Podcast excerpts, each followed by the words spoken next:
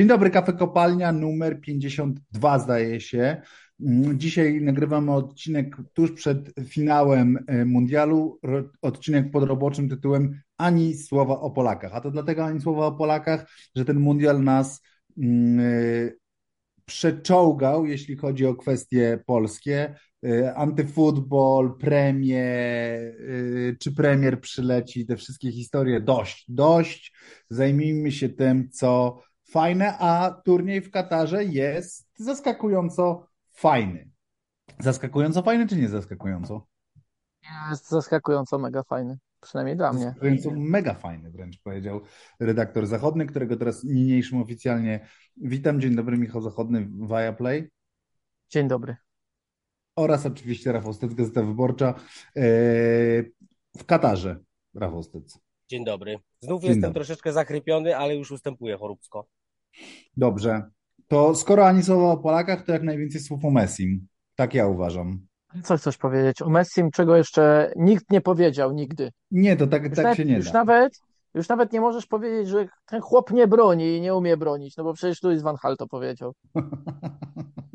Nie no, rzeczywiście chyba, chyba się nie da nic powiedzieć takiego, czego nikt wcześniej nie powiedział, no ale wydaje mi się, że opowieść o mundialu w Katarze bez opowieści o tym, o Messim jest niepełna, po prostu. I wydaje mi się, że y, mamy do czynienia z czymś absolutnie niesamowitym, jeśli chodzi o ten jego turniej i to, jak on ten taniec ostatni mm, tańczy. Y, I czy wy też się zgadzacie z tym, że to jest turniej Messiego do tej pory? Maradoński taki turniej, gdzieś zobaczyłem takie określenie, to ładne określenie w ogóle. Maradoński chyba nie. Dlaczego? Nie było. No, no wiesz, no Maradoński, Maradona miał mecz z Anglią, który jest absolutnie niepowtarzalnym yy, teatrem w dziejach piłki. To znaczy, żeby pomieścić w jednym meczu aż tak bardzo yy, złoczyńcę i, i, i geniusza, yy, strzelić ręką i przedryblować całą Anglię, wrócić jeszcze raz ją przedryblować, no to jest po prostu nie do powtórzenia. Yy, Messi się w żadnym momencie do czegoś takiego yy, nie zbliżył. Co oczywiście nie zmienia faktu, że jest fantastyczny. To jest turniej jego i Griezmana, chyba jakbym miał yy, powiedzieć na, na dzisiaj. Zobaczymy, jak to się zmieni w finale. Nie wiem, na ile się mówi, bo mówicie, że wszystko już zostało powiedziane.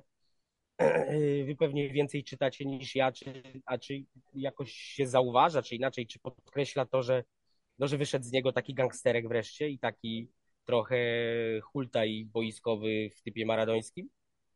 No mówię o to, co się działo po meczu. Nie mówię, że, że na boisku jest jakimś gangsterem, tylko co się gapisz, te, te e, Emiras, prowokacje Bobo! w stosunku. Tak, tak, tak, tak, tak. W stosunku do Ja Van to, ja Hala, do piłkarzy holenderskich. No to tak, tak, ale to jest, to jest jakaś. On jednak bardzo długo był y, y, takim chłopcem, nawet nie tyle grzecznym, ale właśnie przezroczystym, bez, bez, y, y, bez wyrazu. Y, No i chyba biegającym generalnie na przeciwległym biegunie do, do Maradony, który wiadomo, że, że był niewyparzony, y, y, niewyparzony y, język miał zawsze, więc to jest jakaś zmiana. No piłkarsko to w ogóle przede wszystkim to my się przyzwyczailiśmy do tego, że on jest fantastycznym piłkarzem, ale jeśli byśmy wykroili z jego kariery tylko mundiale, to też on tutaj się objawił jako zupełnie nowy Messi. Bo nawet jeśli miał dobre turnieje, bo miał 2014 2014. roku miał, tak, bardzo dobry, no to jednak on przecież do tego turnieju w życiu gola nawet w fazie pucharowej nie strzelił. Y, A tu jednak jest tak bardzo wyraźnie rozstrzygający y, w kolejnych meczach. On właściwie poniekąd jakby y, porównać jego dokonania mundialowe i całą resztę dokonań, głównie klubowych, no to trochę jak u, Lewandowski, u Lewandowskiego.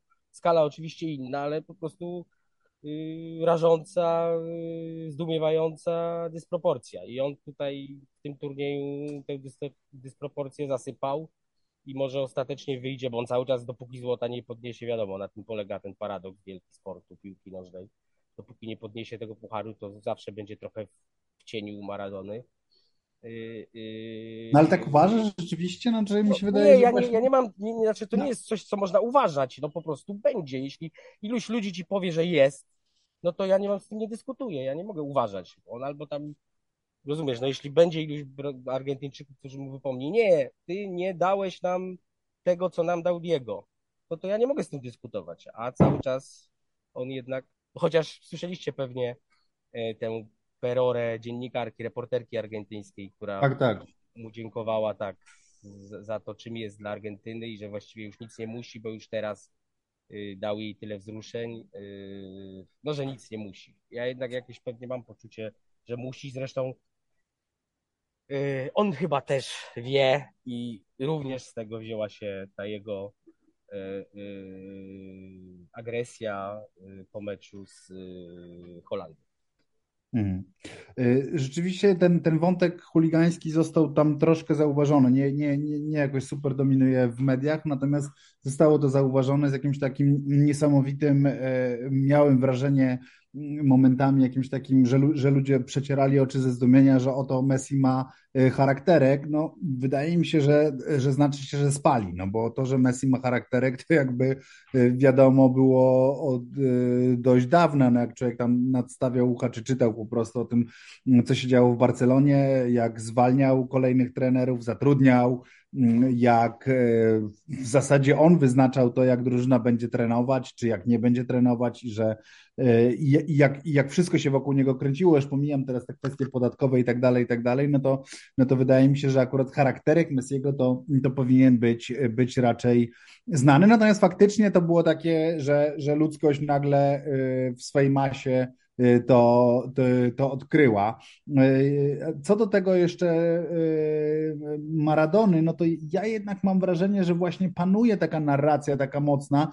Trochę to przywołałeś ty Stecu właśnie tę, tę wypowiedź tej dziennikarki. Ja mam wrażenie, że taka trochę właśnie panuje narracja, że, że no kurczę, no zagrał tak niesamowity turniej i tak wziął tę Argentynę po prostu na barki, że trochę już niczego nie musi. Wiadomo, że musi, wiadomo, ale, ale, ale udajemy, że nie musi, o tak, na tej zasadzie. Udajemy, że nie musi, udajemy, że już, że już wszystko zrobił. Natomiast jeszcze ostatnia uwaga, bardzo ciekawe jest teraz to, jak popatrzymy na ten mundial Messiego, na to, co on w tym mundialu robi, jaką aberrację tak naprawdę, jaką, nie wiem, no hańbą było przyznanie mu tego tytułu najlepszego piłkarza mundialu w 2014 roku. No to się to się tak naprawdę, no wiecie o co chodzi. Oczywiście to był dobry jego turniej, ale czy to był, czy to był, to był, to nie był w ogóle taki występ, który mógł stać obok tego występu w mundialu. Zresztą pamiętacie, jak on ten, tę nagrodę nawet odbierał. No on był taki trochę mocno zniesmaczony tamtą sytuacją. Inna sprawa, że to było odbieranie tuż po przegranym mundialu.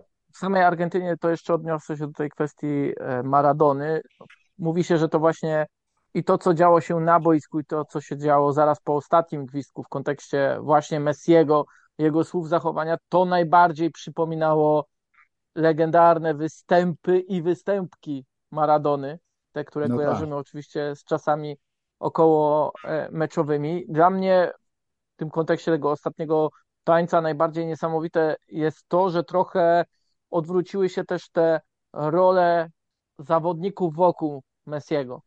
W sensie wcześniej oni bardzo patrzyli na Messiego jako tego, który miał im w każdym momencie meczu pomóc. Teraz ja mam takie wrażenie, że to oni w każdym momencie czują i chcą zrobić wszystko, żeby mu pomóc w tej misji, jaką jest ten ostatni mundial, ostatni finał. I choćby patrząc po jego bodyguardach, jak to też już widziałem określenia w środku pola, po tym ile biega za niego Julian Alvarez, to jest w ogóle niesamowite. To, to, to jak ile ten gość pokonuje kilometrów e, za Messiego, to to jest najbardziej niebywałe. Momenty dla mnie najbardziej, że tak powiem, w tym mundialu uderzające są te momenty, w których Messi stoi w jakiejś strefie i teoretycznie, gdyby to chodziło o normalny zespół klubowy, no to stój w tej strefie, wróć się do obrony, spresuj tam rywala, jak do niego dotrze piłka, zatrzymaj go, zamelduj się, zrób cokolwiek, a nie, a Messi tylko pokazuje gościa, który biegnie od 15 metrów, żeby wrócić do tej strefy i żeby mógł Messi sobie przedreptać tam, gdzie on zwykle sobie tam drepcze e, i stoi, a, e, a on tam, żeby mógł do tego rywala e, doskoczyć. No to są te momenty niesamowite, tak jak ten moment w półfinale, kiedy Messi zaczął się łapać za mięsień. Ja już wtedy sobie myślałem, o nie, nie ma gościa. I przez 20 minut patrzyłem praktycznie wyłącznie na niego, czy on coś robi, czy on jest w stanie podbiec i przez te 20 minut nie robił jakichś wielkich wysiłków. Czasem zrobił zryw, po czym znów było 5 minut spokoju, a jak w drugiej połowie zatańczył z Guardiolem, to, to już po prostu, to ja nie wiem, co tam musiało się zdarzyć, że on się pozbierał i był w stanie coś takiego zrobić. No właśnie y, to jest y, też, co tutaj y, uderza mnie wyjątkowo, bo jednak czym innym jest oglądanie tego Messiego z trybun, to znaczy taka podjęcie decyzji, że teraz patrzę tylko na Messiego, bo my niby wszyscy wiemy, że on sobie truchta albo wręcz drepcze, albo się nie rusza, ale dopiero jak naprawdę nie jesteś kompletnie kierowany przez kamerę, tylko sobie na niego popatrzysz, to masz chwilami wrażenie, że on po prostu, jego wydatek energetyczny zmierza do zera. On, mm. on się, no, on tak łazi, tak, tak posuwa tymi stopami, jakbyś się szukał miejsca, gdzie może sobie usiąść. To jest naprawdę niesamowite i być może również dzięki temu, znaczy na pewno no, dzięki temu, bo ma tyle lat, on tutaj też y, y, zawraca y, Amazonkę kijem, y, Wisłę kijem, nie wiem, dlaczego użyłem brazylijskiej rzeki, a nie argentyńskiej. Wytniemy. E, bo jednak ten y, turniej, no on już jest, od, od lat y, y, się mówiło, że już idzie nowe pokolenie, przemiana generacyjna, już te stare zgredy się wypaliły, pójdą sobie precz, już nie mają siły. I ten turniej faktycznie tak wyglądał, sugerował, że tak będzie, że to jednak na początku się zanosiło, że to będzie turniej Bellinghamów, Fodenu, Guardioli, no Mbappé, oczywiście to jego turniej też jest, Wciąż no, jest turniej Mbappé. Tak, tak, no i jest, możemy takich wymienić, ale jednak wszystkich przyćmiewa ten 35-letni Leo Messi. No, widzimy, że Ronaldo już wygląda jednak trochę inaczej, tak, że, że tak, przemiana się ta przemiana się zdecydowanie yy, dokonuje, a, a, a, a on jest takim wyjątkiem. No, jeszcze Giroud, ale to jest w ogóle inny wymiar geniuszu. Yy, no porównywalny moim zdaniem, tylko to trzeba by bardzo szczegółowo omówić, żeby, żeby ludzie zrozumieli. Mamy na to czasu. No w każdym razie, no jest, yy, yy, jest wyjątkowy, no i wiecie, no on, jeśli on zostanie królem strzelców, ja sobie przejrzałem wszystkich królów strzelców, żeby się upewnić, czy mam rację, ale tam 30 lat to absolutny maks. W ogóle nie ma. Najlepszymi strzelcami Mistrzostw Świata nie zostawali ludzie w tym wieku. Mhm. Ale mówisz rzeczywiście o Giroud cały czas, tak? O Giroud również. O Giroud, o również. O Giroud to w ogóle 37 lat, szaleństwo. To, to, to jest taki wiek na króla strzelców Serie A. Wiesz, palącego Dar Daria Hibnera, który y, y, dwie paczki dziennie wypala, a potem wieczorem wychodzi i strzela trzy gole leczcze. Ja jak e, Zachodniak opowiadał o tym właśnie, że, e, że to piłkarze Argentyny jakby sprawdzają, kiedy mogą pomóc Messiemu, e, to, to oczywiście mam, mam od razu przed oczami te momenty, kiedy właśnie takie filmiki, które krążą, które pokazują te, te zasłony, takie dosłownie koszykarskie zasłony, które stawiali. Chyba, chyba McAllister był jedną z tych osób, które, które postawiły po prostu taką koszykarską zasłonę w, w środku pola, odbił się od niego Chorwat i, i Messi zyskał trochę przewagi. No i oczywiście to, jak, jak tuż przed tą akcją, no bo to jest ta akcja pisana wielkimi literami, czyli, czyli przed tym, kiedy, kiedy wziął Guardiola na tę niesamowitą przejażdżkę, y, pokazuje, pokazuje też Alvarezowi właśnie, żeby, żeby Alvarez podszedł, żeby Alvarez troszeczkę od niego w tej pierwszej fazie tego Guardiola y, odepchnął. To, to, to, i, to jest niesamowite też, jak, y, jak oni się słuchają. Znaczy, rzeczywiście Stecu tego ci zazdroszczę. Zazdroszczę ci, że możesz tam sobie usiąść, na tym wygodnym, klimatyzowanym stadionie, w tym takim przyjemnym no. chłodziku i możesz sobie po prostu obserwować tego, tego Messiego. Oczywiście to prześmiewcze ten, ten, ten chłodzik, tak, tak, wiadomo. Ja e, jeszcze dodam w tym temacie, że przypomniały mi się słowa Rodrigo de Pola, który e, opowiadał o tym, jaki, jakim jest ochroniarzem dla Messiego e, i mówił o tym, że większość meczu on się skupia głównie na tym, by Messi biegał mniej. Że on robi wszystko, żeby przebiec jak najwięcej, by Messi przebiegł jak najmniej. I oczywiście, tak myśląc o tym obszernie, przy tym wszystkim, co e, teraz ta medycyna sportowa może z regeneracją zawodnika zrobić, z jego przygotowaniem do wysiłku również, to ten Messi, to tak prawdę mówiąc, mógłby biegać więcej. No tak przynajmniej dyszkę w 90 minut, to prawdę mówiąc, to każdy z nas by teraz przebiegł. Myślę, że jakbyśmy tylko założyli buty niekoniecznie, nawet e, z, nie wiem, zrzucając dżinsy czy jakieś inne spodnie, czy koszule i tak dalej, ale każdy by dyszkę zrobił. Natomiast Messi i tak samo jest, e, tak samo jest z Mbappé, w sensie, że on mógłby robić więcej, ale też ten charakterek, o którym mówiłeś wcześniej, e, wynika też z tego, że oni są doskonale świadomi, że wcale ten dodatkowy wysiłek nie jest potrzebny ich drużynom. W sensie, że każdy będący na boisku w koszulce czy Francji, czy Argentyny doskonale rozumie, że Kylian czy Leo nie muszą w tym momencie biec. W sensie mhm. lepiej, żeby oni nie biegli. Niech sobie tam stoją na połowie, niech sobie czekają tam na połowie. My i tak im piłkę podamy, a ja za pana pobiegnę, ja za pana zrobię wślizg, ja za pana zrobię wybicie. E, nie będziemy nawet gdzieś machać rękoma, że jak to stoisz sobie, a nie wracasz, e, że tu nie ma nawet takiego sensu stricte, ta kwestia taktyczna jakiegoś systemu w bronieniu i tak dalej, i tak dalej, bo Argentyna broni w dziesiątkę. No Van Hal miał rację. Mhm. Może niekoniecznie w tym meczu, bo w tym meczu nawet Messi wykonał swoje zadania no w defensywie. Się przesuwał trochę, no. Ale, ale już z Chorwacją, z Chorwacją już po prostu bronili się w dziesiątkę. I to było bardzo widoczne, że oni nawet dostosowywali ten swój system do tego, żeby bronić jak najbardziej efektywnie e, w dziesięciu e, zawodników. Zresztą Francja tak samo. No dlaczego Deschamps dokonywał kolejnych zmian, ściągając choć, choćby Giroud i wprowadzając zawodników, którzy mogliby przynajmniej pobiegać w defensywie na skrzydle, a jednocześnie być o, trochę bardziej ofensywnymi zawodnikami, po to, żeby pan Kylian nie musiał biegać. Także. Dlatego, że widzisz, no pan Kylian ma 23 lata i to jest o tyle zaskakujące, ale prawda? No, jest to zaskakujące i na to się źle patrzy, ale to jest ten element charakteru. A potem ci ten pan Kylian zrobi taką akcję jak przy golu no na 2 tak. do 0 i absolutnie kończy się dyskusja. I on w każdym meczu doskonale wie, że może mieć taki moment. Nawet hmm. prawdopodobieństwo, że będzie miał taki moment, jest wyższe niż on się w jakikolwiek sposób przyda drużynie w defensywie. Jeśli on będzie te 30 metrów bliżej własnej bramki, to czy będzie tak samo przydatny w momencie, kiedy Francja w jakikolwiek inny sposób, nawet znacznie bliżej własnej bramki, odzyska piłkę? No nie. Więc niech mhm. on już tam stoi na tej połowie i to jest chyba też takie najbardziej tych mistrzostwach zaskakujące, że w dosyć sporej liczbie drużyn widzieliśmy zawodników, którzy nie byli uwiązani, zawodników liderów wyrastających talentem, potencjałem, umiejętnościami ponad resztę, którzy nie musieli bronić, nie musieli zajmować się tym aspektem, o którym wszyscy mówią, że mundiale też się wyróżniają.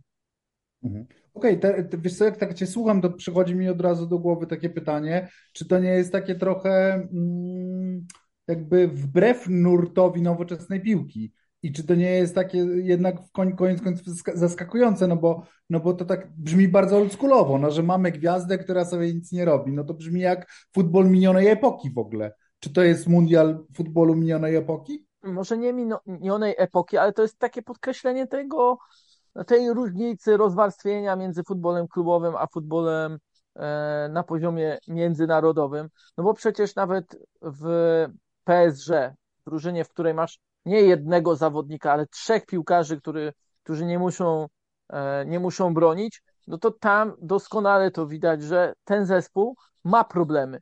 No po prostu ma. Mhm. Regularnie, gdy tylko mierzy się z, z drużynami, po prostu z drużynami, gdzie potencjał jakościowy oczywiście nie jest powiedzmy na po, podobnym e, poziomie jak tej trójki choćby samej, ale jest to są to drużyny lepiej wyważone, e, bardziej zaangażowane w każdą z czterech faz gry i tak dalej, i tak dalej. I takie PSG wygrywa ligę, w której ma ogromną przewagę finansową e, oraz e, piłkarską, to jest jasne.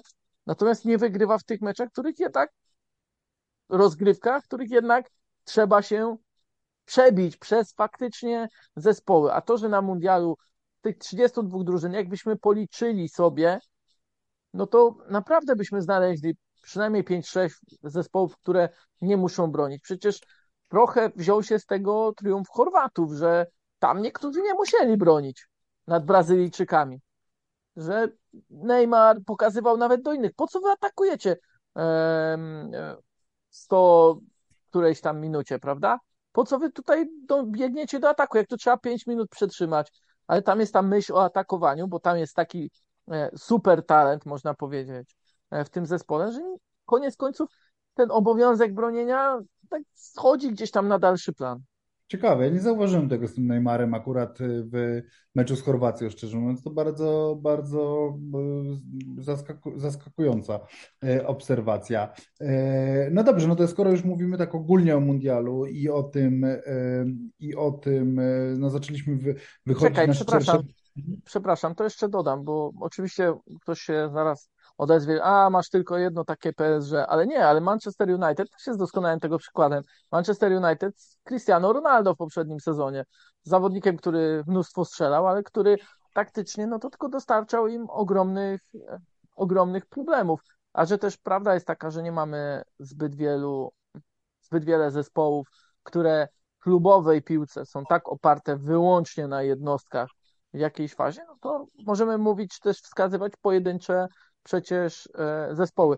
Może Manchester City e, teraz, ale przecież tyle się mówi o tym, ile Erling Haaland presuje, ile Erling Haaland robi dla drużyny, że to jednak też nie jest, nie jest to samo. Erling Haaland doskonale zdaje sobie sprawę z tego, co musi robić. Nie chcę oczywiście tutaj wchodzić dalej w analizę piłki klubowej na najwyższym poziomie, bo to pewnie będziemy sobie jeszcze miesiącami w tym sezonie rozprawiać, ale chciałem, żeby jeszcze kolejnym przykładem wzmocnić ten e, przekaz. Jasno, nie, no, wydaje mi się, że akurat Manchester City to jest drużyna, w której wszyscy wiedzą, że, że mają bronić i, i, i jakby wszyscy, wszyscy się dostosowują do, do tej taktyki, ale dobra, zostawmy to rzeczywiście, na to będzie jeszcze mnóstwo czasu. E, chcę pogadać e, tak to z Wami o tym, e, o, o mundialu tak szerzej, czyli, czyli właśnie pytanie, które, które zadał na Twitterze Michał Szatkowski, czyli rzeczywiście o, o poziom tego mundialu. Czy to jest tak, że poziom tego mundialu w związku z tym, że się odbywa w zimie, w środku sezonu, jest wyższy niż tych poprzednich e, mistrzostw świata. Jak to oceniacie? Wiem, że to, wiem, że to też jest tak trudno mm, sobie stwierdzić, od mi się wydaje coś tam i, i, i rzucić, no, że na to pewnie są jakieś tam dane, no pytanie, czy one, czy one już są dostępne, no ale no, na razie pytam o wasze poczucie. Ty z co jak oglądasz to z trybun, masz wrażenie, że oglądasz właśnie taki wyizolowany międzynarodowy turniej, który trochę się e, rządzi własnymi prawami, czy jednak masz taką namiastkę, przynajmniej większą namiastkę niż zwykle takiej europejskiej, szybkiej, nowoczesnej piłki? Wydaje mi się, że mam, e, ale nie szukałbym przyczyn tylko w momencie rozgrywania tego turnieju, no bo pamiętajcie, pamiętajcie, że generalnie piłka ewoluuje, geografia piłki ewoluuje i, co cztery lata coś powoduje, że turniej się zmienia. I, i yy, jest, ja mam wrażenie, że coraz bardziej zauważalne jest to, że cała piłka się skupia w Europie, że wszyscy najlepszych, coraz większy odsetek najlepszych piłkarzy, coraz skuteczniej działa ta taka merytokracja i selekcja obejmująca cały glob, że wszyscy piłkarze są w tych pięciu czołowych ligach, ale też można szerzej później, sześciu, siedmiu, ośmiu. Ja zresztą, jak pisałem, pisałem tekst pod tytułem takim, że nie ma już egzotycznych drużyn, to znalazłem, zaraz wam powiem, zestawienie takie, że yy, tak, że, bo zanalizowałem, a, bo wyszedłem od 2002 roku w ogóle, od pierwszego mundialu, na którym byłem, yy, na którym taki, z którego bardzo zapamiętałem, Y, jeden z głównych tematów, który polegał na tym, że y, y, obie drużyny gospodarzy, Japonię i Koreę, prowadzili europejscy trenerzy, Filip Truzier i Gus Hiddink, i ich największy problem polegał na sforsowaniu bariery kulturowej.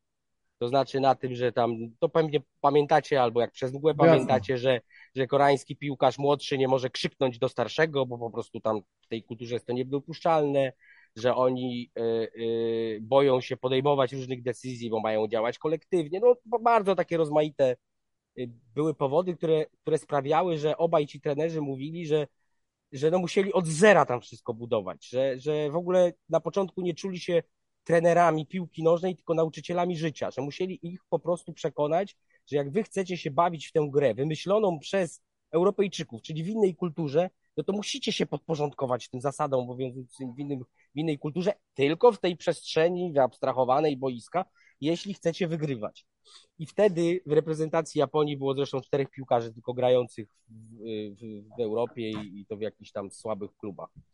E, I w tej samej Japonii, to zresztą na podcaście, pamiętacie, ostatnio mówiłem wam, że, że nie mogę znaleźć tych liczb, teraz właśnie je mam chyba, to było tak, że w 2002 roku było czterech, w 2014 w kadrze już było 12 piłkarzy zatrudnionych w Europie, 4 lata temu 14, a teraz jest 19. Co więcej, opowiadała mi tutaj to kilka, że wśród nich byli piłkarze, którzy y, świadomie, z premedytacją zostawali w Europie, chociaż chcieli już wrócić do kraju, już miał, mieli dość y, y, pobytu wieloletniego w Europie, żeby się przygotować dobrze do tego mundialu. To latem jeszcze zostawiali. Wiecie, jeśli oni grają, i to ma ogromne znaczenie, bo jak oni grają z Niemcami, których znają na co dzień Bundesligi, no to to naprawdę jest zupełnie inna gra dla nich. I zasadniczo też przez te lata liczba to też mam, liczba zatrudnionych w pięciu czołowych ligach wzrosła z 45 do 55%, co to jest 10%, znaczy 10 punktów procentowych, to jest znaczące, a jeszcze pamiętajcie, że to jest lekko zafałszowane, bo tu nie ma Włochów, którzy zasadniczo wszyscy by się rekrutowali. I to wszystko powoduje, że po prostu są, że, że ta, tu nie ma drużyn po pierwsze przestraszonych, Y, nie ma drużyn y, y, takich zdezorganizowanych, takich, które mają po prostu defekt skazujący ich z góry na, na, na kompleks niższości, jakiś taki, no po prostu wszyscy grają. Zwróćcie uwagę, no zdarzył się oczywiście nieszczęsny mecz Hiszpanii z Kostaryką, tak, bo zawsze się może zdarzyć. O meczu Brazylii z, ze Szwajcarii, co ja mówię, z Portugalii ze Szwajcarią, tak, tu się miesza wszystko ze wszystkim, to nie wspominam, bo tam było, była zaraza w szatni szwajcarskiej, więc mogą być jakieś. Ale zasadniczo każdy gra z każdym, każdy wychodzi i wie, że może grać. Zasadniczo. Zresztą ten y, y, trener y, y marokański, francuski trener marokański, y, mówił, y, że kiedy wszedł do szatni na samym początku, pierwsza rzecz, jaką powiedział, to słuchajcie, jeśli ktokolwiek z, z was, ja uznam, że ktokolwiek z was w ogóle zakłada, że my możemy nie wyjść z grupy, to w ogóle nie pojedzie na mundial. Nie może być tak, że wy zakładacie koszulkę Chelsea, Bayernu, y, PSG i gracie ze wszystkimi jak równy z równym, a przyjeżdżacie tu, zakładacie inną i nagle uważacie, że są jakieś przyczyny, dla których ma się nie udać, albo dla których macie marzyć o, o urwaniu remisu. Nie, wy macie grać tak jak tam. No i ale wiesz, to, to, jedna no. rzecz, przerwę ci tę tyradę, no ale tylko chodzi mi o to, że yy, czy to jest, czy, czy to nie jest trochę odpowiedź na inne pytanie tak naprawdę, no bo, no bo to jest, yy, ty pokazujesz, że, że futbol się, no że, że, że że straciliśmy egzotykę de facto, prawda? Czyli, że, że, że nawet drużyny mniejsze mają zawodników w, w czołowych klubach i tak dalej, i tak dalej. A pytanie jest tak naprawdę, czy, czy poziom y, te, tego mundialu zyskał na tym, że jest rozgrywany w zimie, że jest rozgrywany w środku sezonu. No ale ja właśnie tłumaczę, że poziom jest bardzo dobry, zaskakująco dobry, ale przecież nie jestem w stanie, y, y, w jaki sposób miałbyś ty, ja albo zachodni zmierzyć, jakie są tego jakby przyczyny, no, że piłkarze lepiej grają, drużyny lepiej grają. No. Ja uważam, że nie da się wyizolować jednej przyczyny, która powoduje, wpływa na kształt mundialu i stwierdzić, że to ona zdecydowała. Nie jest wiele i tak samo znacząca dla ewolucji mistrzostw świata, jak to, albo dla przebiegu tych mistrzostw, jak to ten moment, w którym on jest rozgrywany, ma to, o czym mówimy. Że po mhm. prostu te drużyny wyglądają, no jak patrzysz na to Maroko, no to byś mógł je włożyć do Ligi Mistrzów i co? I byś miał jakiś widzisz, że miała, że, że ta drużyna by tam nie pasowała? Może nie, nawet nie. bardziej by pasowała od niektórych, które y, tam występują. I ja po prostu mam takie poczucie, że te reprezentacje wszystkie, no słuchajcie, no, może, naprawdę rozejrzyjcie się po wszystkich reprezentacjach. Amerykanie do niedawna, jak mieli, trafił im się jakiś Landon Donovan, y, to był wyjątkowy gwiazdor jak na tamte warunki. Bramkarzy mieli y, w Premier League nawet kiedyś a analizowano, jak to się dzieje, że Amerykanie i Polacy mają takich świetnych bramkarzy. A teraz nagle piłkarze z zachodny ma, ma w Chelsea, ja miałem jakiegoś w Milanie mam, Barcelony, y, Juventusy, to, to są wszystko piłkarze pełną gębą z czołowych, no to przecież to musi wpływać na poziom, po prostu musi to wpływać na poziom. A to, czy, czy, czy oni teraz są w lepszej formie przez to, że pełnia sezon. No, może tak, może pewnie niektórzy, chociaż nie wiem, czy pamiętacie, co powiedział yy, yy, pił kapitan jednej z reprezentacji, o których dzisiaj nie mówimy, ale nie będziemy po prostu wymieniać jego narodowości, bo ona nie ma znaczenia. W każdym razie jest to oceniony na arenie międzynarodowych zawodnik, który powiedział, a on już y, y, grał na kilku turniejach, co prawda tylko na jednych mistrzostwach świata, ale, ale oprócz tego na mistrzostwach. Europy. I on powiedział na pierwszej konferencji tutaj po przylocie, powiedział, że e, e, e, wymienił dwa powody, dla których się czuje lepiej niż zazwyczaj przed turniejem. Pierwszy to taki, że ponieważ Bayern jest zblatowany z Katarem, to on wielokrotnie przyjeżdżał właśnie o tej porze roku mniej więcej, bo, bo Bayern latał zimą na Chyba inaczej to nazwał, nie z blatowaniem. On tego tak nie nazwał. To oczywiście moje. Ja tylko mówię, że mówię, że czuł się tutaj u siebie, ponieważ wielokrotnie Zadomowion. to jako piłkarz, tak.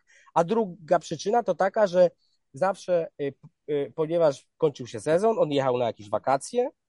y, Nie były to jakoś szaleńczo długie wakacje, ale jednak wakacje, czyli się wyrywał z tego rytmu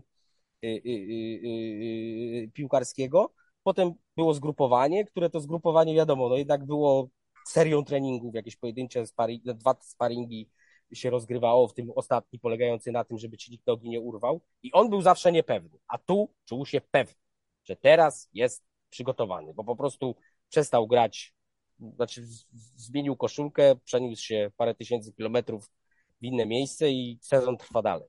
Więc Mhm. być może to ma wpływ. Natomiast jeśli chodzi w ogóle o pytanie, no to ja mam po prostu wrażenie, że poziom tych mistrzostw jest bardzo dobry i tyle. Tak, poziom jest bardzo dobry, tylko chciałem dodać do wypowiedzi Steca te 10%, o których mówił, to żeby ktoś miał też wyobrażenie, to jest 83 zawodników No. Wow. przy poszerzonych kadrach. To jest naprawdę ogrom, bo 83 zawodników to tak jakby cztery drużyny pojechały klubowe na Mistrzostwa Albo nawet Świata. 8 jedenastek, pamiętaj, albo 8 jedenastek, Tak. bo pamiętaj, że ci piłkarze zazwyczaj tworzą podstawowe jedenastki. Czyli wiesz, tu Tak. nawet to, to jest nawet więcej. Przepraszam, że przerwałem. Tak, więc e, na pewno jeśli chodzi o zgranie, jeśli chodzi o jakiś sposób nastawienia, to, to nie można mówić o tym, że oglądamy mundial sensacyjny, czy oglądamy mundial, który pokazuje coś innego niż poprzednie mistrzostwa, bo raczej nie. Jeśli już to małe rzeczy, że już na przykład nie strzela się tyle goli ze stałych fragmentów gry, bo nie było kiedy tak dopracować tych elementów dobrze i tak skutecznie. Tu można o tym oczywiście przedyskutować. E, Wydaje mi się, że też jest lepsze takie, powiedziałbym, teoretyczne dostosowanie do przeciwnika, ale niewykluczone, że e, dzięki temu znacznie większą rolę odgrywa też taki aspekt już nie taktyczny, ale mentalny w każdej z drużynie. Czyli e, widać, kto rośnie. Widać, oczywiście, że też są wyjątki potwierdzające regułę. Tutaj pewnie moglibyśmy powiedzieć o Arabii Saudyjskiej, o drużynie, która wygrała swój pierwszy mecz, ale z grupy ostatecznie nie wyszła. Ale widzimy wiele drużyn, które w bardzo krótkim czasie naprawdę stać na takie skoki jakościowe.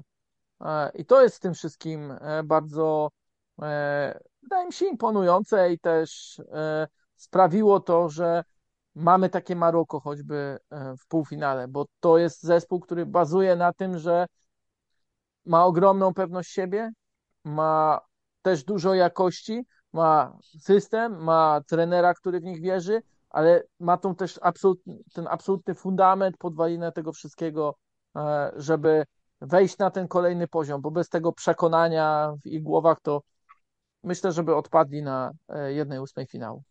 E, Przejdźmy zatem do kolejnych kwestii, już troszeczkę przyspieszymy. Mm, Chcę porozmawiać z Wami koniecznie mimo wszystko o Francji e, i o tym, że Francja jest drugi raz z rzędu w finale Mistrzostw Świata. Mówiliśmy trochę o Mbappé, ale czas powiedzieć dwa słowa o Griezmannie. Czy Antoine Griezmann wielkim piłkarzem jest i czy Antoine Griezmann traci swoją karierę i swoje możliwości w cholernym Atletico Madryt?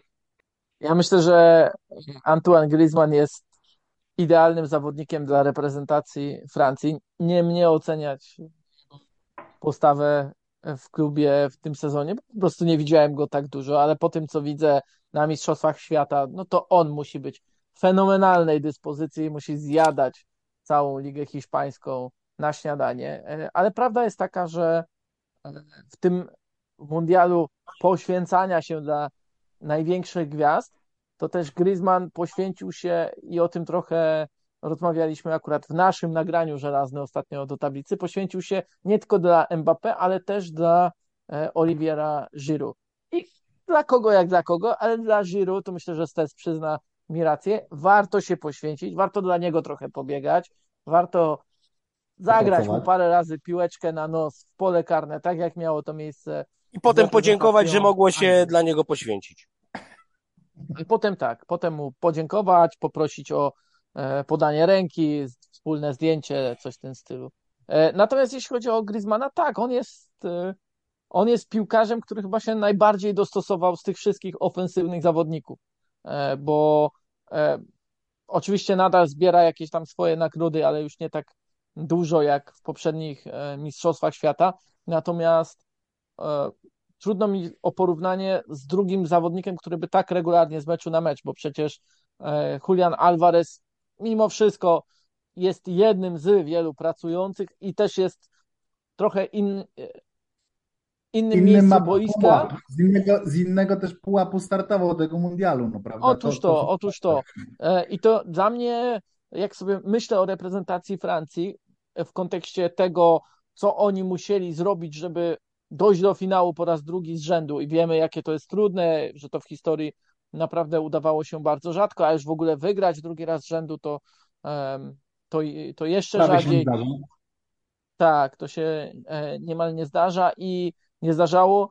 To wydaje mi się, że takim kluczowym komponentem tego wszystkiego było to, że po prostu trzeba mieć do tego chęć zapieprzania. No, co tu dużo mówić. Trzeba mhm poświęcić się, trzeba nie myśleć o tym, że sama reputacja wystarczy, a na takiej samej reputacji, bazując na tym, czego dokonał w poprzednich mistrzostwach, to Griezmann mógłby sobie dojechać, ile by tutaj meczów Francuzi nie zagrali, a nie, on bierze na siebie absolutnie wszystko. I tak jak Stecu później też, e, i te, jak ty żelazny e, wcześniej zauważyłeś odnośnie Mbappé i te, jego postawy, że on ma tylko 23 lata, a już się tak po gwiazdorsku zachowuje na boisku, to gwiazdorsku to ja to daję, ale tak dla efektu. No wiadomo. To no, Griezmann to ma w drugą stronę. Totalnie w drugą stronę poszedł. Mm -hmm. A, a swoją drogą nie, nie, sądzicie, że, że Kane był też przykładem takiego piłkarza, który właśnie stwierdził, że trzeba zapieprzać i że niesamowicie też zapieprzał, no tylko no, Anglia akurat miała tego pecha, że trafiła na Francję i musiała się z tą Francją w, w ćwierćfinale borykać. No ale dla mnie ten turniej Kane'a był, był no, też niesamowity i z, z, przez wzgląd właśnie na to, jaką on pracę wykonywał. Kane jest jak najbardziej tego typu e, zawodnikiem, który też swoją drogą najbardziej przypomina, e, powiedziałbym, swoją wersję klubową. I może hmm. też być to nieco zabawne, że przynajmniej w moim przekonaniu koledzy wokół niego w reprezentacji bardziej dźwignęli niż mieli okazję e, ci w klubie, e, zwłaszcza w tym, e, w tym sezonie. Po prostu widać, jak on do tej reprezentacji pasuje. No i trochę nawet go jest szkoda, że w tym decydującym momencie napiętnował się tak naprawdę na całą swoją karierę piłkarską, albo nawet na całe życie tym niewykorzystanym rzutem karnym. No trochę go szkoda, no ale no jest tym wszystkim chyba jakiś gen Tottenhamu, no. Trzeba to sobie powiedzieć jasno. Trzeba to sobie jasno. A Francja... sobie z innego londyńskiego, przepraszam, północno-londyńskiego klubu, no to trzeba powiedzieć, że tym razem to u sąsiadów zaistniał taki, powiedziałbym, elementarny, um, fundamentalny przykład tottenhamizacji. Chcesz coś dodać, Stecu, czy idziemy dalej? Tak, tak. Chciałem dodać, że Francja jest absolutną y, triumfatorką tego mundialu już teraz, niezależnie od tego, co się stanie y, w niedzielę. Dla mnie to, nie wiem, może nawet całe y, podium obsadza, bo jeśli się, jeśli spojrzeć, po pierwsze, to Francja z ostatnich ilu, sześciu mundiali, cztery razy była w finale, 98, yy... no to 96, sześciu, tak, to da, dawniej niż, niż czwarty, 98, 2006, yy, 2018, yy, teraz 2022, znaczy to jest coś takiego, no tak, to no, co się wiesz, coś absolutnie niesamowite, ale jeszcze dodajmy do tego kilka takich, kilka czynników. Po pierwsze, listę, to już o tym mówiliśmy, ale listę kontuzjowanych. Mhm. Z, z, tych list, z tej listy Pogban, Kante, wiadomo, Nkunku, Menion, y, y, Benzema, można by zrobić kolejną drużynę, która walczyłaby tu o medale.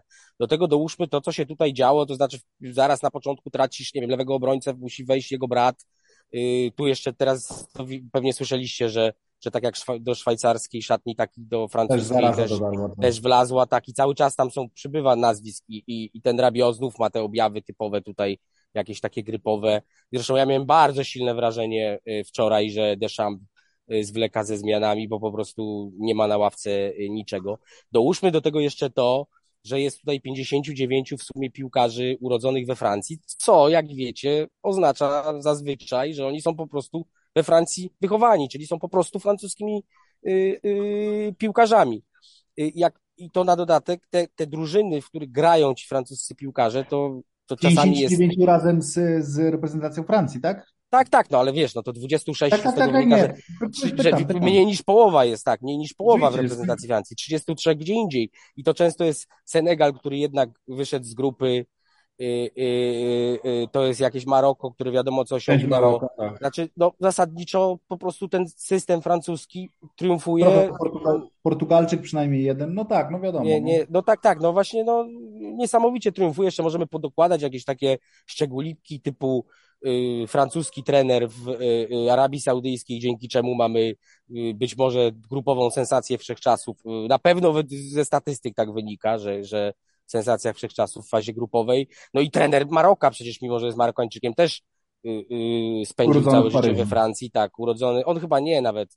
Mama wiem, że, że mówiła tutaj, że, że przez 50 lat nigdy się nie ruszyła z Paryża, żeby, żeby zobaczyć syna w akcji, czy jako wcześniej piłkarza, czy jako trenera i teraz pierwszy raz, no bo znacie tę historię, że, że, że z Marokańczykami rodziny mieszkają w hotelu. No w każdym razie, jak spojrzymy na cały y, ten obrazek, na skalę y, nieszczęść, które dotknęły tę reprezentację i na to, ile podarował innym reprezentacjom francuski futbol, no to to jest triumf absolutny tutaj, zdecydowanie. Ale Myślę, jednak najpiękniejszy. No, chciałem dodać tylko o, Fran o Francji, że wciąż gdzieś się rozprawia o tym, że to nie jest zespół, który przekonuje. Że to nie jest zespół, który tak jakby wchodząc do finału, pokazał pełnię swoją możliwości. Tam można powiedzieć, że przebłyskami jak najbardziej, prawda? Ale że w żadnym meczu, no nie wiem, choćby Rafael Varan mówił po meczu z Polską, że w przerwie on musiał zareagować bo, e, i mocniej zwrócić się do kolegów, bo e, gdyby dalej tak grali, to by istniało zagrożenie, że będą mieli albo przedłużony mecz, albo w ogóle z tego mundialu odpadną. Że z Anglią też wcale nie wyglądali na zespół na zespół lepszy, że z Marokiem, no to mieli trochę szczęście, że Regra, Regra UI e, zmienił e, system e, i z tego wyniknął pierwszy gol. Zresztą też to Maroko było poskładane kontuzjami oraz e, chorobą, o której wspomniał e, Stec. I tak patrząc na to mm, wszystko, ja myślę, że te głosy są, e, powiedziałbym, z jednej strony słuszne, ale z drugiej nie biorą pod uwagę, jak trudno w tych mistrzostwach jest o regularność, że widzieliśmy drużyny, które absolutnie eksplodowały swoją formą. Portugalia, Brazylia, Hiszpania choćby, Niemcy także, ale następnie potrafiły nawet w obrębie jednego meczu po prostu tak zapaść się. E, I nic z tego nie było, nie było z tego żadnej korzyści, bo przecież E, Hiszpanie, Niemcy odpadli e, stosunkowo, czy też po prostu bardzo szybko, jak na ich możliwości. E, Portugalczycy po tym imponującym zwycięstwie ze Szwajcarią następny mecz przegrali. Brazylijczycy tak samo po fantastycznej pierwszej połowie z Koreą Południową zaliczyli katastrofalną pierwszą połowę z Chorwacją. A, że tak powiem, finaliści to tak sobie krok po kroku idą, e, nie grają każdego meczu, nie chcą z każdego meczu zrobić jakiś wielki show, ale trochę jest tak jak ujął to sam Messi, e, akurat jeśli chodzi o Argentynę, że oni czują, że każdy mecz to jest finał i finał po prostu mają wygrać, a nie zrobić show i zaprezentować coś wielkiego światu. Akurat Argentyna to rzeczywiście każdy mecz gra finał, bo tak się ustawiła w grupie. No, ta porażka, ta porażka z Arabią Saudyjską sprawiła, że oni naprawdę każdy mecz już następny grali o życie po prostu i grali jak finał i grali o utrzymanie się w mundialu. Natomiast jeszcze tak kończąc ten wątek francuski, to mi się wydaje zachodniak, że to samo mówiono o Francji w 2018, tak jak sobie próbuję przypomnieć. Dokładnie to samo, że że Deschamps trochę morduje ich potencjał i że jak można z taką ofensywą grać tak defensywnie i że w ogóle jak on śmie i tak dalej, i tak dalej. I to było cały czas taki powtarzający się refren przy tej reprezentacji Francji, że, że no tak, no doszli do finału, ale nie przekonują, nie przekonują. No i to jest, wiesz, no drugi mundial z rzędu dochodzą do finału nie przekonując, no to to jest jednak wyczyn wielki.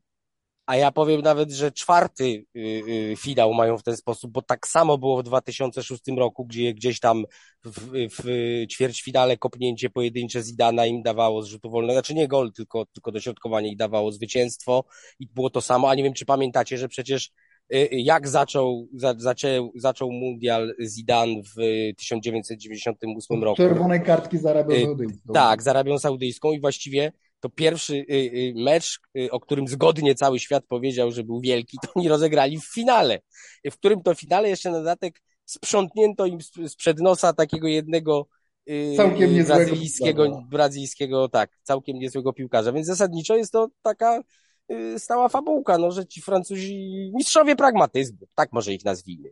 Tak, nie tam, że mistrzowie świata, po prostu mistrzowie pragmatyzmu. Przejdźmy natomiast do prawdziwych mistrzów pragmatyzmu i mistrzów serc tego mundialu. E, ładnie mi się tak o otarło, czy nawet bym powiedział daleko przekroczyło, e, czyli porozmawiajmy sekundę o mm, Maroku, no bo jednak ten mundial, co byśmy nie, nie jakich fikołków byśmy nie wyczyniali, czego byśmy nie próbowali tutaj e, uskutecznić, to, to jest historia o o Maroku. Mm, I jest to historia piękna, tak pod każdym względem. Taki fenomenalny tekst był y, w Africa is a Country, który też podawałem na Twitterze i, i który tak fajnie pokazuje y, właśnie też niejednoznaczność tego Maroka i, i, i ta opowieść o tym, czy tak naprawdę oni grają dla Maroka, czy oni grają dla Afryki, dla, dla kogo oni grają. Ale to jest też opowieść o odróżnieniu imigrantów, która, z których najwię, najwięcej w mundialu chyba właśnie w reprezentacji Maroka urodziło się poza, poza mm, ojczyzną 14, z tego co pamiętam.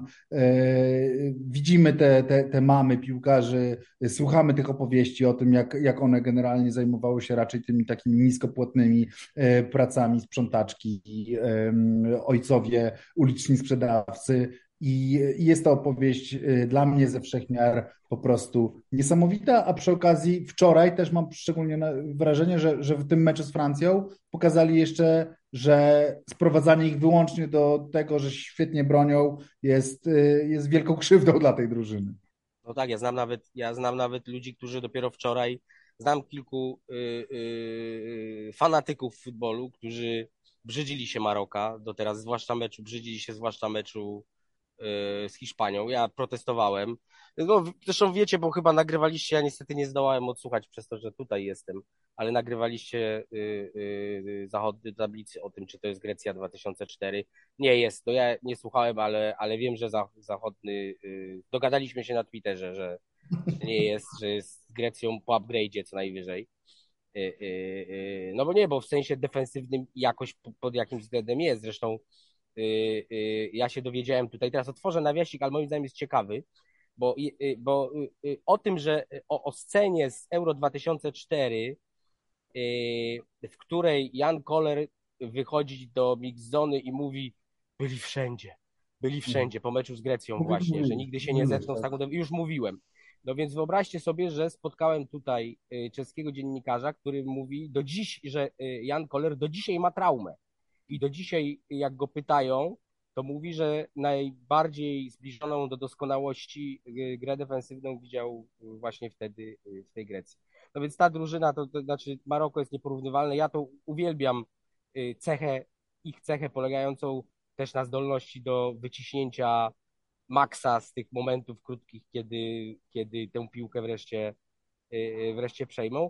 Ale y, wracając do tego, do tych znajomych, o których mówię, że się brzydzili właśnie, że, że, że, że się wynudzili z nimi znajomych.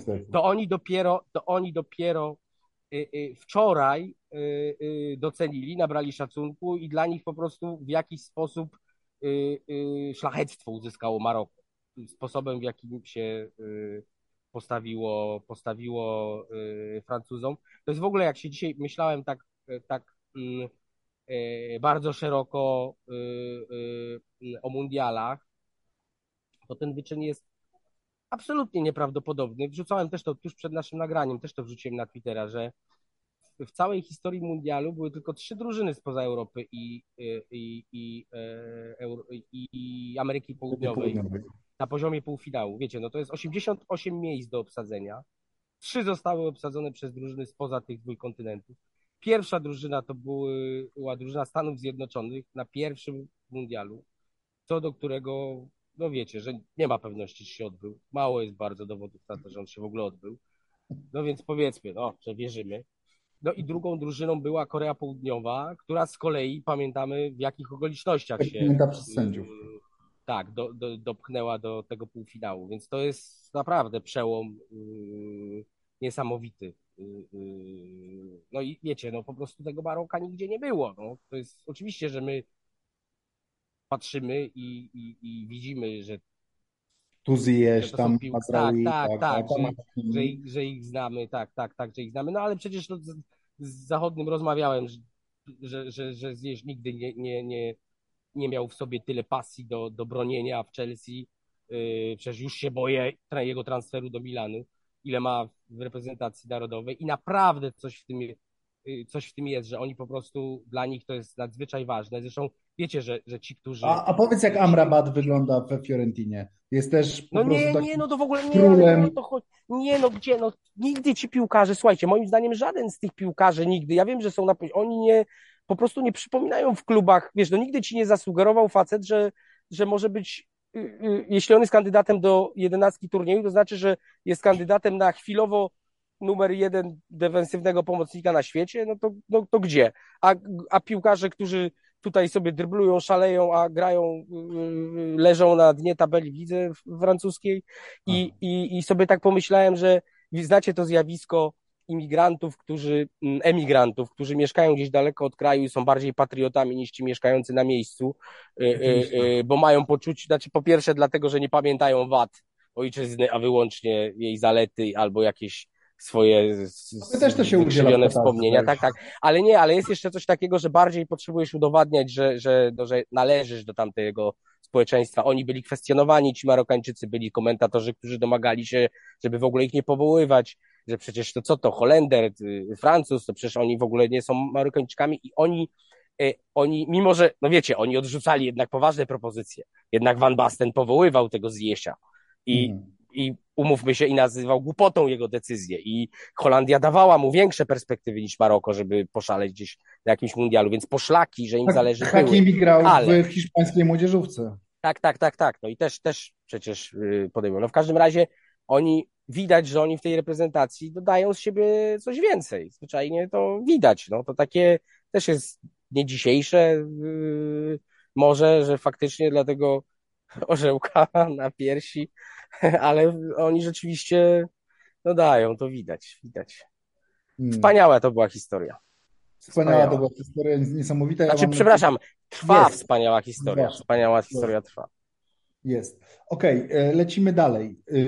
E, kolejne pytanie twitterowe, tak to zadamy szybciutko. Karne, rzuty karne. Dlaczego karne są tak źle wykonywane na, tych, na tym turnieju i skąd to się bierze? Ja szybciutko ze swoją teorią i już oddaję głos. Moja teoria jest taka, że ja to tak czuję bardziej niż wiem, jak śpiewała poetka, że, że to jest kwestia profesjonalizacji bramkarzy. Że w ogóle ja tak, ja tak patrzę, że, że, że, że futbol, jak sobie pomyślimy, jakim jest biznesem, jakim jest sportem, jakim jest spektaklem, y, ile się o nim mówi, poświęca mu czasu i tak dalej, i tak dalej, to tak naprawdę ja mam wrażenie, że on dorósł stosunkowo niedawno jest ostatnie 10 lat, kiedy się tak naprawdę wziął i sprofesjonalizował, a, a, a przez te poprzednie lata tkwił gdzieś w jakichś takich głębokich, głębokich okopach i, i, i ta profesjonalizacja bramkarzy, jakby Łukasz Fabiański jest tak naprawdę, ani słowa o Polakach wiem, ale, ale Łukasz Fabiański jest tak naprawdę idealnym przykładem tego, że, to się, że się tego da nauczyć i że, i, że, i że można zrobić po prostu rewelacyjny postęp, jeśli chodzi o, o obronę rzutów karnych poprzez analizę, poprzez przygotowanie się do swojego zawodu. Oddaję głos zachodnemu, a potem cię Stecu wróci. Ja tylko jedno zdanie chciałem, a propos tego jedno, już zachodny mówisz, jedno, naprawdę jedno, bo mówiłeś o tym, jak się sprofesjonalizuje, więc przypomnijcie sobie, jak nieprawdopodobnym, niesłychanym wydarzeniem była karteczka, którą dostał Jens Lehmann na mundialu 16 lat temu. O, miał rozpisane, wiedział jak oni będą strzelać, w którym kierunku. Nieprawdopodobne, największe odkrycie naukowe od czasów Newtona co najmniej. No a dzisiaj to nikogo już nie dziwi, że oni nie dostają karteczki, tylko po prostu wiedzą być może nawet. Tak, tak. Przepraszam, ja szybko, już się nie odzywam. No to ja tylko szybko odniosę się do tych um, teorii.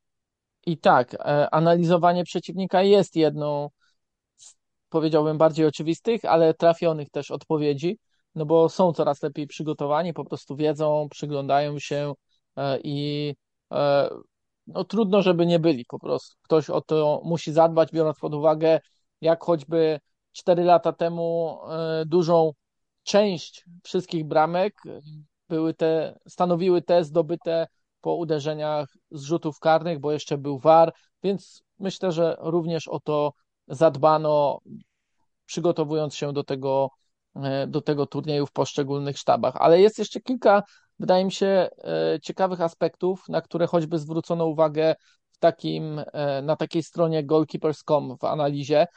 Po pierwsze, jeśli chodzi o perspektywę strzelca, na mistrzostwach bardzo niewielka liczba uderzeń była oddana powyżej połowy bramki, czyli w górną część bramki większość strzelców jednak wybiera w dolną część, tak jakby, nie wiem, pewniej się czując, mm, albo albo e, no, no po prostu nie chcąc przesadzić, tak jak, e, tak jak Harry Kane. No z kolei oczywiście Messiemu się udało i to był taki strzał, który no, no nie miał szans w tej sytuacji e, wybronić Liwakowicz. Natomiast jeszcze to zatrzymanie przed strzałem uważam, że gdy tylko pierwsze dwie, trzy sytuacje, w pierwszych sytuacjach się nie udało strzelcowi, nagle wszyscy zobaczyli, a trzeba wyczekać, trzeba wyczekać, a nawet można lekką ruchem ciała zmylić, no to też to, że tak powiem, dało więcej pewności siebie bramkarzy i w takim szybkim trendzie, szybkiej reakcji na coś, co się dzieje i wszyscy w tym uczestniczymy i wszyscy na tym, że tak powiem, e, się skupiamy, a już zwłaszcza ci zawodnicy będący w środku, to również wywarło efekt na broniących, ale i uderzających. E, I jedna rzecz, e, która była bardzo ciekawa w tej analizie na goalkeeperską, to fakt, że e, stojąc na linii, bramkarze nie robią tego jednego kroku do przodu i mogą się dzięki temu skupić na bardziej prawidłowym rzucie w jedną lub w drugą stronę. Że jest to mhm. bardziej naturalny ruch do boku czy też nawet do piłki, niż jak po prostu ruch do przodu i do boku. I jest to Super. wybicie pewniejsze, pewniejsze niż z tym krokiem. O, tak, tak to również hmm. tam napisano. Tu zostawiam, bo to jest tak specjalistyczny temat i tak specjalistyczna pozycja, że bardzo ciężko e, wskazać jakiekolwiek inne aspekty. Bardzo, bardzo ciekawe za to to jest. Y, to, to słuchajcie, to teraz tak.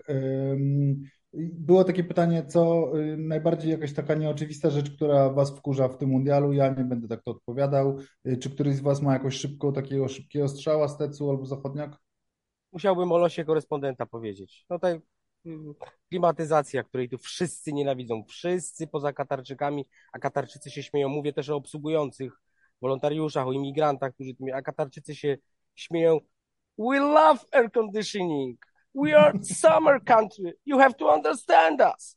I to jest yy, ich jedyna odpowiedź. Ja im mówię, że jutro umrę, a dwóch moich kolegów już umarło, a on mówi, on mówi, że musimy go. Summer country. To jest nie, ale to ja tak mówię to pół żartem, ale, ale też pół serio, bo to mam wrażenie, że te problemy szwajcarskie, francuskie jest dużo poszlak wskazujących na to, że tu wszyscy cierpią na podobne przypadłości y, i to jest naprawdę, no tutaj jakbyście byli, to to jest temat absolutnie jeden z najważniejszych, o których wszyscy, wszyscy rozmawiają, bo wszyscy cierpią. No, domyślam się. E, dobra, to przejdźmy już tak do, na, na, do Kataru jako organizatora. E, też padło takie pytanie, ja to też chciałem z Wami sam siebie poruszyć.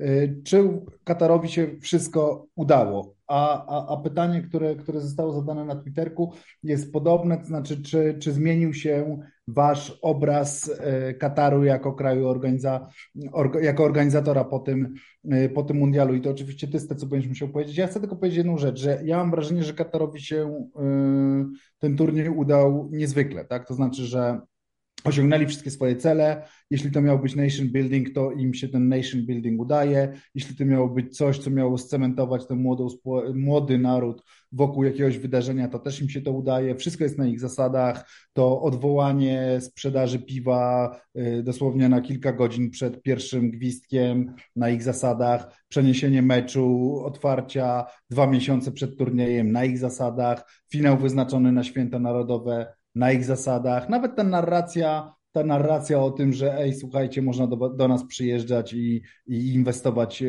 grube pieniądze, bo my tutaj niespecjalnie przejmujemy się o, o prawa pracowników, też na ich zasadach. Znaczy, oni chcieli taki przekaz wysłać w świat i, i wysłali. Jakby yy, wydaje mi się, że, że ten mundial dla Kataru udał się fenomenalnie. No tak, to udał się można dołożyć nawet sportowo, bo wydawało się, że sportowo klęska, znaczy de facto była no, najgorszy zespół gospodarzy w historii. A z drugiej strony, no popatrzcie, w finale derby Paryża, derby Zatoki Perskiej.